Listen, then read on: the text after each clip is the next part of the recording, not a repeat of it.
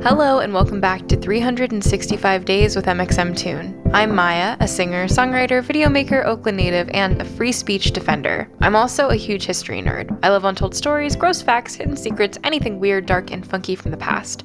Each day, I'm going to share some of my favorite deep cuts with you. So let's dig into today's stories with a trigger warning for the details of a massacre.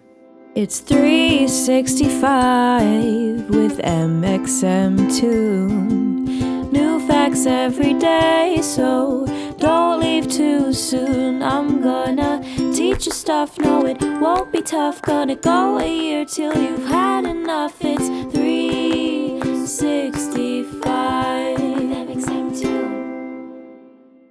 Today, in 2010, Liu Xiaobo was awarded the Nobel Peace Prize, but it wasn't a regular awarding of the Nobel. Liu Xiaobo was imprisoned in China. But let's reverse, because there's a long story behind that. Liu was born in December 28, 1955, in Changchun in the Jilin province. His parents were intellectuals. His father was a professor and his mother worked at a nursery school. He had four baby brothers and he was the middle child. After Liao finished middle school, he was sent to work on a farm. He managed to keep learning while working on the farm and was able to go to university in Jilin in 1977. He enrolled in the literature program and was quickly active amongst his fellow writing students, starting a poetry group called The Innocent Hearts with six classmates. He graduated in 1982 with a degree in literature and went on to pursue his graduate studies at the Beijing Normal University.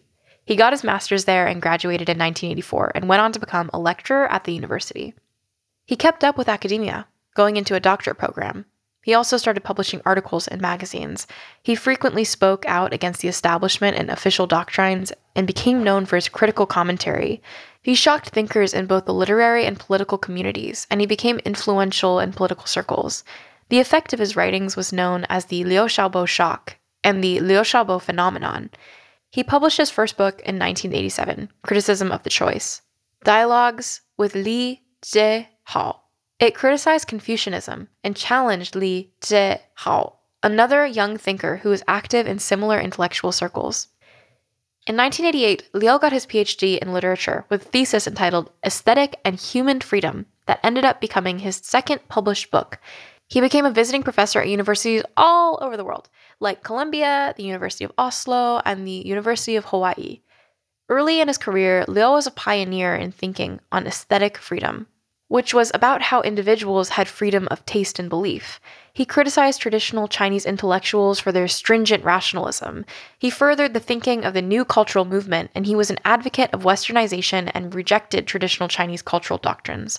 He believed that the Western way of life was more humane than the traditional Chinese way of life, and that his adherence to Western thought was for the sake of humanity, not for nationalism. During his time in New York City, Liu had a revelatory experience at the Metropolitan Museum of Art. He felt that the array of the world cultures that the museum displayed put his education, which had been narrowly focused on Chinese history, to shame. He realized that many different ancient cultures held answers to the questions of philosophy, and not just China or the West as both purported. It made him rethink his entire attitude about westernizing China and decided to stop idealizing Western civilization. He later critiqued his early writings as being sown with arrogance and sarcasm. The through line of his thought between these two eras was that he still criticized Chinese nationalism and became a well known opponent of authoritarianism. After the Berlin Wall fell, Mikhail Gorbachev was going to visit China.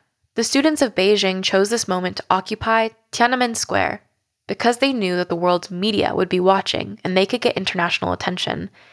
They occupied Tiananmen Square in 1989 to fight for democratic changes and the end of party corruption. Tiananmen Square is basically the equivalent of the White House lawn. During the Tiananmen Square protests, Liu was in the United States, but he returned home to be part of the activism. As students occupied Tiananmen Square to challenge the government, he began a hunger strike with three other men, later called the Tiananmen Four Gentlemen Hunger Strike. The strike earned the men the trust of student protesters. From there, Liu took the public stance that both the government and the students should step away from the class struggle and instead move towards a culture of dialogue and compromise. The authorities shut off media and sent tanks in to disperse the protesters. The elderly of Beijing went to the streets to try and stop the slaughter of students, which led to a temporary standstill. The government ordered the army to continue in, and protesters were run over by tanks. Though the massacre of civilians had already begun, with hundreds of protesters dying when the army intervened, he was able to negotiate an agreement between the students and the army that the students would be able to peacefully exit the square and helped prevent a massacre on a much larger scale. The event was quickly censored and is forbidden from being written about in textbooks in China. Just a few days later, Liu was arrested for his role of assistance in the protests and was later expelled from Beijing Normal University.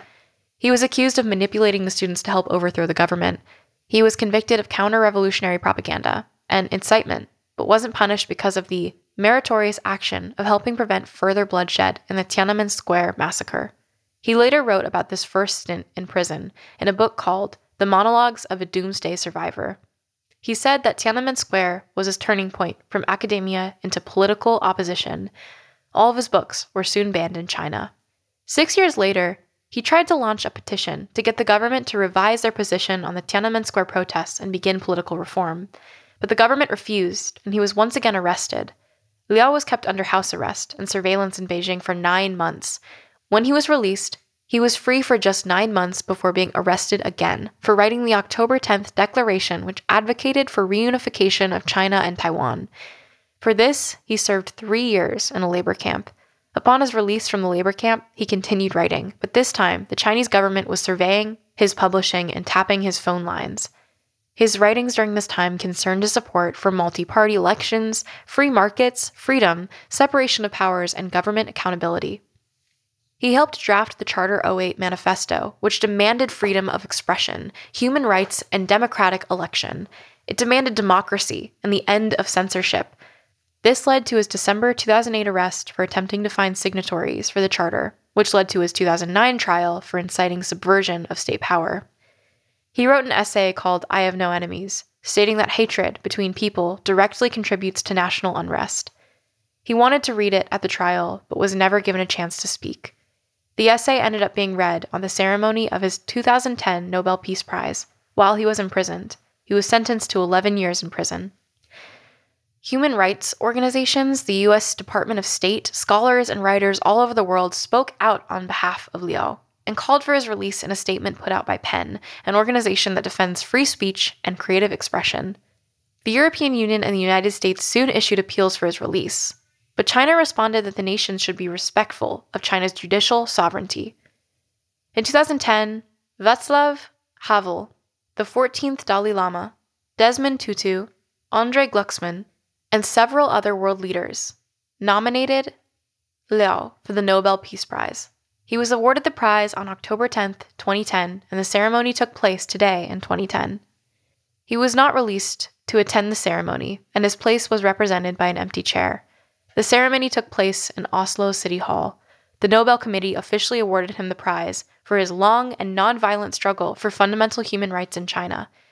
China put forward backlash, censoring the news about the award and calling Liu a criminal who did not deserve a prize. His wife was put under house arrest and forbidden to talk to reporters. On June 26, 2017, Liu was released from prison on medical parole due to liver cancer. The hospital invited cancer experts from all over the world to help treat him. Even with outside help, he died on July 13, 2017, but his impact will be forever. Today, in 2013, Childish Gambino, aka Donald Glover, released Because the Internet through Glassnote Records. It featured guest appearances from Chance the Rapper and Azealia Banks. The album began with four singles 3005, Crawl, Sweatpants, and Telegraph Ave. Childish Gambino also released a short film and 72 page screenplay to promote the album. It ended up getting a Grammy nomination for Best Rap Album and was certified gold by the Recording Industry Association of America. And now for today's final segment, I'm going to be going back into my own photo archives to see what I was up to on a December 10th in my life. So, yesterday I mentioned that I was in Bristol in the UK for the first time and I was wandering around and kind of taking the day off. I believe I probably saw Frozen 2.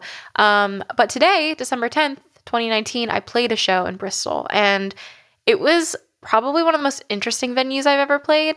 If I remember correctly, the ground was like a cobblestone street. It seemed like the whole entire place had kind of just been built around a section of old cobble street and like it felt very drafty, but there was something still really cool about it. And I remember I did a really horrible bit in my my set where I talked about being from California and how there were avocados there, and I try to repress that memory every single night before I go to bed because it's what causes nightmares for me. But anyways, that was what I was up to on December 10th.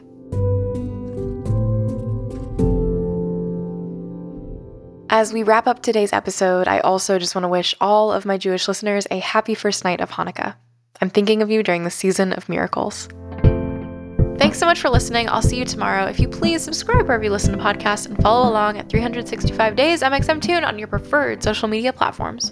It's 365 with MXMtoon. New facts every day, so don't leave too soon. I'm gonna teach you stuff, no, it won't be tough. Gonna go a year till you've had enough. It's 365.